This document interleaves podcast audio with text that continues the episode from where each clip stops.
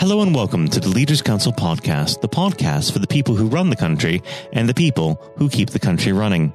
You join me on a capital in lockdown, however, lots of sunshine. Uh, which is rather a tease. I'm Matthew O'Neill, and today, as always, we ensure that we have a variety of distinct perspectives on leadership. First, we're joined by Andrew Horn, Managing Director of KASKON, a building and construction services firm located in Kent. Andrew, hello. Hello there. Well, thank nice you for coming on the show. Thank you. Well, thank you for coming on the program today. Um, we'd be remiss if we didn't start this uh, program off with uh, just discussing the ongoing coronavirus uh, situation. Um, how has it affected your business? Um, well, we're pretty much on lockdown here as well. Um, we had an initial stage where we kept going, but until about um, three or four days ago, we've actually stopped everything now in response to the um, general situation, which is obviously uh, extremely concerning. It is absolutely. So you've you've stopped work at this point in time. There, there has been a Yeah. lot of um, a lot of discussion uh, about construction firms continuing to work throughout this time, but you've taken the proactive Yeah. step to shut down yourselves. Yes, I think it was um, the most important thing to do, considering everything. And, um, you know, the general consensus, I think it is very hard to stay in the right distances from one another Mm. uh, logistically. So it's probably preferable for us. Um, and, um, yeah, we, but it is a, it's a rather fraught sort of situation. Now, is this a time which Um, you could use for planning for the future, or is this kind of just lost time for you? Um, no, I mean it has to be looked at in a positive way, uh, uh, and uh, I think in the future we're going to. I this gives, us an opportunity to consolidate in terms of um, planning ahead, and um, it, it, but a lot of it is conjecture because obviously you, don't know uh, the future. So, so, so um, it's um, we're sort of regrouping uh, as, as you can imagine. Uh, Um, absolutely. uh, Mm. Do you think that this is going to have a long term effect on your business? I think that's very likely uh, in, in the in the general outlook uh, that we have. Um, uh, will certainly uh, be impacted by uh, some of the legislation that's undoubtedly uh, about to sort of uh, step in, that I'm sure will be long term and uh, will affect us as all things have. I mean, for example, the well, the obvious impact of uh, environmental concerns, uh, particularly because um, the construction industry is the one that, uh, as an industry, uh, is responsible for an awful lot of um, detrimental waste potentially. Um, so yeah, there are, there are a lot of logistical features that uh, I'm sure will kick in, but it, it is a bit of an unknown, Of and um, that gives the uh, you know, that's the anxiety element. Well, let's move on to our uh, main topic of conversation, which is leadership. Uh, I always like to start this conversation off with a very simple question that sometimes has a rather complex answer. What does the word leader mean to you? Well, leader for me is informed by my background because, um, as uh, odd as it might sound, I started. I'm, I'm now 59. In my early 20s, I was a, a Hindu Vaishnav monk. Spent a lot of time in India, and at that time, um, things like mindfulness was rather un, unheard of, or not so uh, well. People weren't so well informed as they are nowadays. But I feel that that has actually informed um, my uh, involvement whenever I've been in charge of anything, and um, so it uh, it uh, it started off in a kind of uh, Mm-hmm. uh, you might say a spiritual way, but I think that that can feed into the way that you deal with people. Do you still uh, operate on the on those uh, in that manner? It has to be inclusive. hmm Uh, I think it's, it's, it's, uh, it's a bit of a no-brainer, really. But I, noticed that some people don't get that. But I think uh, you to to harness the inspiration uh, and the ideas um, of your team is where the success is. That's the that is the momentum. hmm Uh, that's that's where everything focuses, and that's where you get the energy that is. I forget the saying, uh, the famous saying that the, the sum of the part uh, is greater than sorry, I should have brushed up on that before. But uh, uh, the sum of the parts is greater than the some, whole. Ah, yes, yes. It, so it's it's something you get. Thank you. It becomes um, surprisingly um, a, sort of catalytic effect. If you could, if you, if everyone is involved, and if, if you can, I, I think the key to that is in human resources, technically what you call human resources, but essentially understanding the individual's mm. issues and getting into on on a personal basis. So you get the people uh, in your team that are capable to do that, or you're doing it yourself. Um, but I would say that that constitutes um, a happy team, and a happy team is going to give you uh, the the um, energy and drive that is needed to uh, um, push forward in an innovative way on all sides. So I think that's the key for me. That that that's that's been my modus operandi. Now, do you and, have any uh, sort of mentorship programs within your business to pass on this knowledge to your staff? It, well, it, uh, we're, we're, it's a small team. At the moment, it is a small team. So, um, you know, uh, uh, the on-site manager and then you know the construction workers and so on. But it's not a big team. But I'm I'm, I'm ambitious. Um, I don't know if you've noticed. You'll see in in uh, our registration, the company actually started um, only just over a year ago. And um, although I've been in property on, on a private basis before that, um, but that was just in investment. But uh, my I'm ambitious because I have been in charge of um, uh, larger groups of people in my running my event space prior to the uh, construction company, um, which was um, an art gallery and event space in um, in Hertfordshire, uh, which is about three and a half thousand square feet. So uh, there was a lot of people prior to that in the voluntary organisation. I was uh, in before that. Um, I was in charge of a sales force of about 40 people. So uh, um, I'm speaking on, from the experience of that and the ambition that I have to push this forward. Mentoring uh, would certainly be something I would undertake at a later date. Yeah. Now, unfortunately, our time together is starting to draw down uh, to its close. But before uh, we part, I'd like to ask you um, if I was to ask you to objectively identify the greatest leader, living or dead, who would that be? Uh, I'd say the greatest leader uh, would be probably a little bit biased, but I would say Gandhi.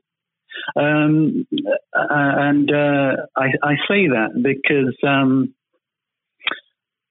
he embodies for me uh, the most um, um, non the, the, idea of non-violence and uh, garnering, you know, uh, the the power of the people through.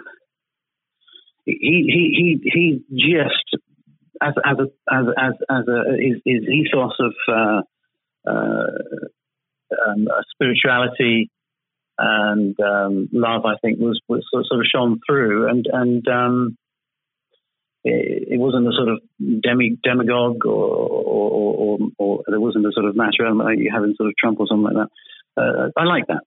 Um, the, the, in India, they call it the sadhu, the sort of saint of, uh, if you like, and uh, yet he galvanized everyone in a political way. So I think for me, it's probably him. Well, Andrew, it's been a pleasure having you on the program today. Um, but before you go, I'd be remiss if I didn't ask what the next 12 months has in store for KASKON. Well, the next, uh, as it was, uh, we have uh, many opportunities coming up. Uh, a lot of sites. We've got our people searching out for development sites. Um, it means finishing off uh, the one, the two units. We've got two five bedroom refurb and a new build uh, in uh, in Canterbury and Chilham. Um, um, so we're really uh, going to be taking on uh, a number of projects, assuming this all sort of uh, uh this panic sort of slows down in the next two or three months. But as I say, it is a, it is in, a little bit imponderable at the moment um, in, in, a really positive way. But assuming that happens, that's the way we're going. Well, it's been an absolute pleasure, Andrew, and I do hope that you come back on the show when things are a bit more calm outside. Andrew, thank you. Oh, Thank you very much indeed. That was Andrew Horn, Managing Director of KASKON. And now, if you haven't heard it before, is Jonathan White's exclusive interview with Lord Blunkett. Uh, we're now joined, uh, though, by former England footballer and still the only man to score a hat trick in a World Cup final, Sir Geoff Hurst. Uh, thank you very much for coming on today. Uh, You're welcome. You're welcome. Good afternoon. Uh, and perhaps I should uh, start and get it over and done with. I know you must be bored with it, and you've probably been asked a thousand times. But when you got out for a duck playing for Essex, Geoff, what was going through your head at the time? well, of course, that's not one of the most asked questions I get oh, there, there are one or two people who are very familiar um, who, who, do Google me realise that I did uh, score nothing for Essex, uh, my only game for Essex first team when we played against Lancashire in Liverpool, a place called uh, uh Aigburth in, in, uh, in, Liverpool, many, many years ago, 1962, I think that was. So I didn't, um, yes, I, I, didn't really feel it at the time. It was lucky to be playing, I guess. There one or two injuries. Um, but the problem that I had was was really messing about between the two sports. That was very detrimental to me uh, over that period of time, mm. being stuck between the two sports. And I think uh, for those that uh, don't know, there's a there's a, another world that might exist where um, Sir Geoff Hurst was a, a first class cricketer and not perhaps a, a footballer. But um, whether it's business or cricket or, or football, obviously the importance of leadership it can't be understated, no matter what form that comes in.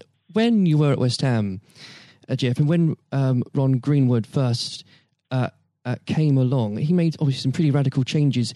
Was this a man that genuinely inspired confidence uh, the first time you'd meet him? Absolutely. I mean, he, he was simply a, a fantastic uh, coach or teacher, if you like, of football. And uh, the, the quite always mentioned when we talk about Ron Greenwood, Harry Redknapp, who was played under him and has been very successful as a player and, and manager over many, many, many years. He um, he's come across many coaches, of course, and managers during his time over years. I guess he would still say that Ron Greenwood is the best coach he had worked with. He'd worked with. So you're very fortunate. I think you, you, think you're lucky when you come across if you have a great teacher at school and uh, a great coach as we had in Ron Greenwood and of course a great manager in Alf Ramsey. So to come across people like that, of that caliber, can have a huge influence on your your career, of course, and, and then your life, and that's that's quite purely the case. Absolutely. And in those early days um, at West Ham, uh, with with a manager like like uh, Ron uh, there, it's also important to have uh, uh, confidence with your other players, and of course they become your friends. Who did you look at to at the time uh, when to inspire confidence in yourself? Was it more? Was it Peters? I think probably. Well, I was very fortunate to play with the caliber of the players I did. Again, again, extremely fortunate to play with you know, the captain um, of England and West Ham and Martin Peters, who was a fantastic player. And some, as far as Martin's concerned, I think sometimes he didn't quite get the uh, recognition he deserved. And What a wonderful player he was. In terms of inspiring confidence, I always probably say that the biggest influence uh, for me, I guess, would be the captain Bobby Moore. Although he was only uh, about eight months older than me, he graduated through the system probably three or four years earlier. He played for England in 62, four years before the final when I played. And so he, he was more looks upon him more as a senior player, if you like, not as a, a guy with the same age group as me.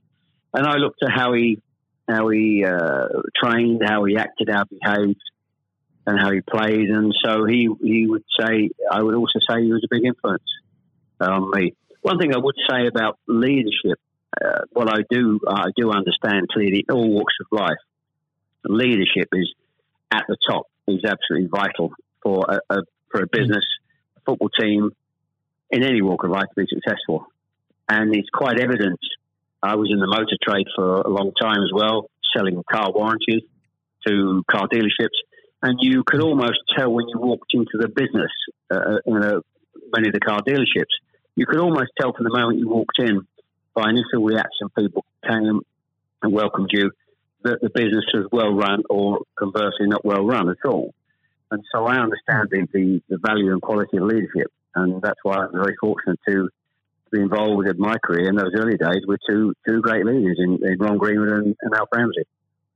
Absolutely, and um, uh, since you've already uh, brought him up, uh, Geoff, I think it'd be remiss not to go a little bit further with that. But obviously, uh, after uh, at West Ham, your uh, playing came to the attention of Alf Ramsey. Now, there's a man I'm sure when you walked into a room, you knew who was um, in charge. When it came to managing that England team, what was his style like, Geoff?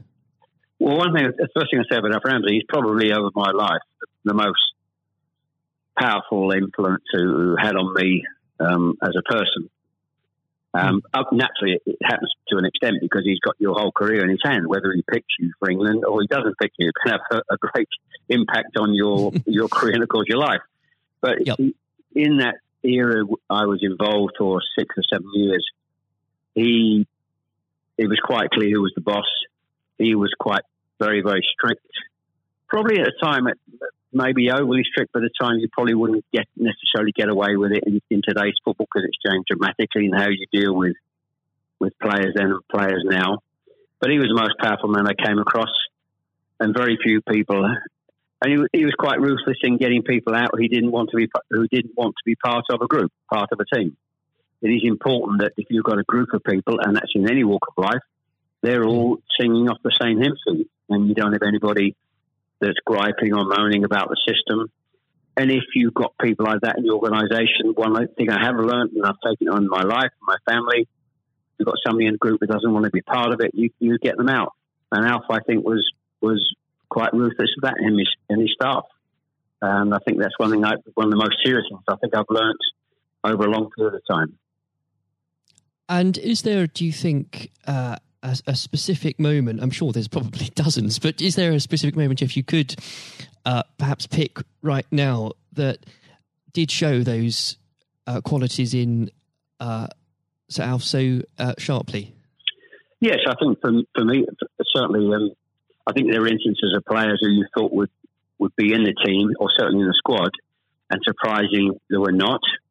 There was no necessary reason for it, but looking mm. back, I do think perhaps they were people that Alf didn't think wanted to be part of a group. Um, so that that's that's for me.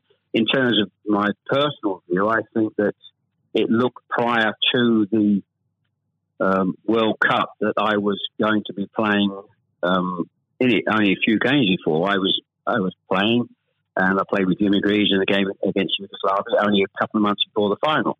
And it looked at that stage as if I was going to be be playing in, in the team. But uh, in a couple of friendly games, more friendly games before the final in Poland and uh, uh, Norway, I think, and Denmark, mm. I didn't. I played two of the four games, and I probably didn't quite replicate my my form that I'd been showing at West Ham and in the early couple of games for England. And he he left me out in the first game of, of the World Cup against uh, Uruguay. He started off with Jimmy Greaves and Roger Hunt. So I, hmm. I, had an impact of thinking I at that stage I, like I was going to play, and didn't start because of just a lack of form. I didn't play quite well enough to justify my position, and somewhat fortuitously, I only got back in the team because of a, a nasty gash to shin um, on Jimmy Greaves' leg. And I think what you've said there, uh, Geoff, actually does sum that up really well. And more than that, whilst it's important to have that someone in charge with those qualities, it's almost useless if there isn't a strong and unified team behind them. And there really must have been moments, if maybe there weren't, but uh, let us know in that 66 competition, the prolonged pressure on all of you, you know, the weight of a nation, did it get to you? Oh, not for me personally, no. I, I think, and I don't, uh, not for me, not for a second. I think mm. I was just happy to be you know, be involved in the squad initially. Uh, not at all. I didn't. You're not aware of the magnitude of the occasion, really. Looking back, out, out. So I never really felt. People talk about pressure a lot, and it's there, and people players talk about. People talk about it in life. I didn't really feel necessarily feel any great pressure pressure during the time I was there. And what is also important to say about Alf Ramsey, the people he, he left behind that, that were left in the squad after he'd moved one or two players out, the squad were a, a, a bunch of very hard nosed professional, uh, top quality people. And that was again the leadership that Alf showed. He, he got people in together that were very, very strong personally. Um, uh, and I think that was part of the success we had. We were very, I always describe our, our group as hard nosed professionals. Uh, we have some great players, but overall, they were great hard nosed professional players. Um, and great quality people who we've kept in contact with, you know, over the years. And Geoff, I've got to ask, and I'm, I'm not making this up, I've genuinely heard that people do ask you whether or not you realise there were people on the pitch at that moment. I imagine you were busy on something else. Well, I, I did some theatre shows last year. They've gone fairly well, and we're going to do a series of uh, theatre shows, in fact, starting this week over the next uh, two or three months. And uh, at the end of the theatre shows, we have about 20 minutes where we uh, uh, allow the people in the audience to ask questions. And the, there's, I won't mention both, they're too long to talk about both questions. Um, one, the other one's a really stupid one. It's too long for me to tell you. It's absolutely ridiculous. but the, the, the other ridiculous question I get asked: Did I realise there were people on the pitch? And of course, I jokingly say, "Yes, I was just about to to shoot to score the goal, and I looked round, put my foot on the ball, and looked round for a little while, and said, "Oh dear, there are six or seven people running on the pitch." so that's uh, I've had been asked that once at one of the theatre shows. so I joke, make a joke about that, and saying, "Yes, I put my foot on the ball and waited, just had a, had a glance round," you know. Maybe it does prove there are things that, such as stupid questions, really. Um, oh yeah, there, are, there certainly are. I've got another one which I won't bore you into. It won't be too long to tell you. Uh, I was in a Jersey or Channel Line, Jersey or Guernsey, two or three mm. years ago, and most stupid, irrelevant questions, absolutely nothing to do with football whatsoever, which uh, was absolutely. But I can use that now because it, it is quite funny.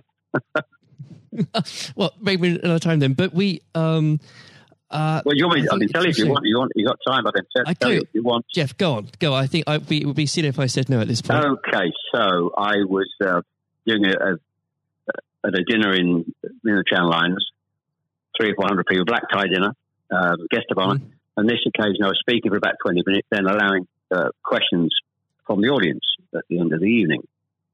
And there was usual football questions, and then all of a sudden, I heard a, somebody at the back who who asked a question. I didn't quite hear what he said. He didn't have the microphone with him, so I said, "I didn't hear what he said. Can you please give mm. this chap the microphone so I can hear clearly what he said?"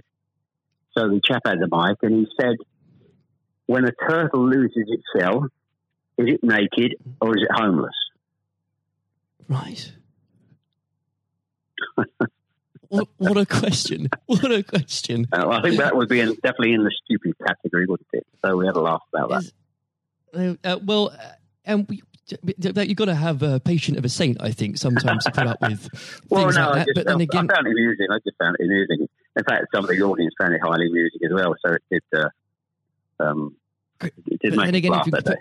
If you can put up with my questions, you can probably put up with uh, anything. Um, but th- there would have become a point, though, um, Geoff. I think um, you, you were a young man when obviously this happened. When you must have realised that people, teammates, began looking at you for leadership. Um, is that something that occurred to you, or did you just realise that by by one way or the other, people actually begin to look up for you for inspiration? Well, possibly. That's never really struck me until you've actually mentioned it now. Quite frankly, it's a new a new question. Mm. Does anybody look up to me? I'm sure perhaps uh, there are there are people who pay you compliments of, of uh, fans of, of, West Ham and, uh, Stoke, and of course in, uh, England fans who um, I, I, think probably it would be very immodest of me to to suggest I, I, felt that somebody was looking to me for inspiration. Um, well, you, but, you, don't but, have to, but I will. Uh, well, um, it's, it's, okay for a third party to do it. Uh, perhaps, um, perhaps that may have been the case over the years. Uh, people look at you and um, uh, maybe uh, it has a, helpful effect. Uh, but I do think you, you, how you behave and set examples on and off the pitch is people must realise that that's, that has an influence. how you react and behave mm. to, to situations on and off the field. Surely, probably has an impact to younger players coming in into the team latterly. Um, yeah, and and with that, looking at um, uh, football today, uh, is there anybody that you think, particularly on the field or the sidelines, that strikes you as someone with um, those qualities that you could identify in a in a natural leader? Um, well, a play, current players, you mean? Oh, players, managers, anybody that uh, you look to today, really? Well, I think some of the outstanding. I think the, the, the best example about a, a, leader and at the moment is is, is uh, Klopp at Liverpool. Mm. He has been absolutely fantastic to uh, acquire the players and get them to their attitude is absolutely fantastic. They're great players, but there's more than just being good players in football. It is have a good player with a fantastic attitude and their willingness to work for each other and the team is absolutely outstanding. Hence these unbelievable results. There are, you know, and the great players not always succeed as, as individuals or probably even uh, certainly as a team if you haven't got the right attitude alongside it. And they're probably, and that, that comes through the leadership. That's not just luck. Absolutely. That's, that's absolute leadership. He'd be the best example, of course, in, in football terms today. Uh, e- easily, easily. And of course, going back not that long ago, Alex Ferguson, who's just absolutely, mm. you've got to take him as the first example because Klopp's only done this over a period of time, a short period of time. But if you look at the 25, 26, 27 years that Alex Ferguson did with Manchester United, and subsequently since he's gone, how they they are not doing so well. He's the best example of management I've seen. We've seen we've probably ever seen, and I don't think anybody will see the like of that kind of leadership again. It's absolutely astonishing, astonishing. And do you think? Could you imagine uh, Sir Alf or even Ron Greenwood managing teams today? Yes, I think so. I think yes, uh, no, no question at all. I think they uh, Ron Greenwood. Yeah, well, the, the answer, straightforward answer is yes. Um, good they, answer. the straightforward answer is yes. I can elaborate as much as you want, but the straight answer is absolutely categorically yes. Uh,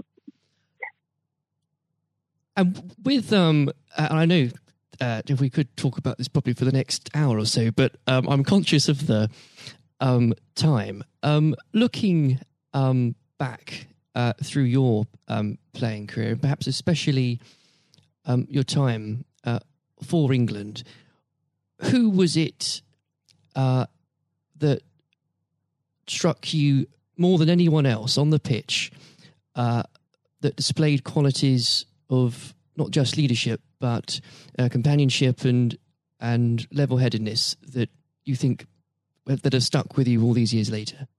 Well, I think we were, I was very fortunate, and I wouldn't pick any one player out. I think looking at so that, many, yeah, so many, and that's why we were successful because we had so many um, showing all those qualities that you just mentioned uh, throughout the team. I think that that was outstanding, and uh, uh, and it's an opportunity to, talk about uh, all of them in, in, that breath. And there was nobody. And going back from an earlier earlier question for me, that um, all hard nosed professionals, good good teammates, mm. good socially, and that's why we kept in touch with each other on our golf days every year uh, up until about five years ago. Of course, with, with the uh, sadly dwindling, yes. numbers, we we still got on. Our wives got on all together all those years later. It didn't just finish after '66. That reunion, that camaraderie, that team spirit. Mm. Um, getting on with each other lasted for, for a long, long, long time. And I wouldn't and when it, when you put those those questions and how you categorize those, I would pick every one of the eleven players um, who you put in that category that were like that.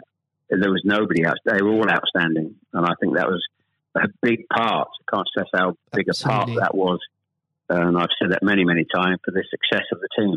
We have some great players. It, we have some great players, of course, but without the attitude alongside that, going back to an earlier question, you, we wouldn't have been as uh, ultimately, ultimately as successful.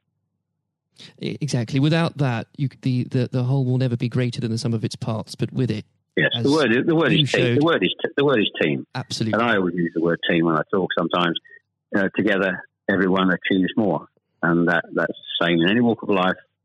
That, that's fundamental.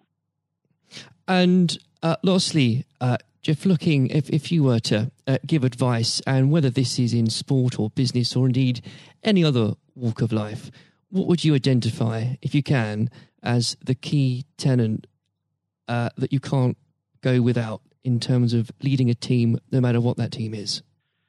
Single mindedness, uh, single mindedness, dedication, dedication to the job, um, thinking about that that that role, that job in leadership all the time. It's a huge part of your life. It, you, I don't think you can switch off when you're in, in business at the top level or sport at the top level. You may, you know, have a, have a couple of weeks holiday, but I'm even sure if, if these top managers and lead, leaders in all walks of life are away on holiday on a beach somewhere warm, I'm sure there's not uh, there's, they will not switch off for, for two weeks um, and completely uh, not think about their role as the boss of an organisation. And I think that's you're completely focused. You're always thinking about uh, things, thinking about improvements, and it's just dedication and uh, uh, tuning your life to being successful. Excellent. Well, Geoff, on that point, thank you very much for joining us today. You're welcome. Very good to nice to have a talk about this and just go over the go over the past and just uh, refresh my my own memory about the quality of the players I grew up with. Excellent. Uh, another time, uh, it would be great to talk again. Thank, thank you, Jonathan. Thank you. This has been the Leaders Council podcast. Thank you for celebrating excellence in leadership with us. I have been your host, Matthew O'Neill. Until next time, goodbye. Thank you for listening to our podcast. The views expressed within the podcast do not reflect the views of the Leaders Council of Great Britain and Northern Ireland, its parent company, or subsidiaries, members of staff, other guests, or any other person therein associated.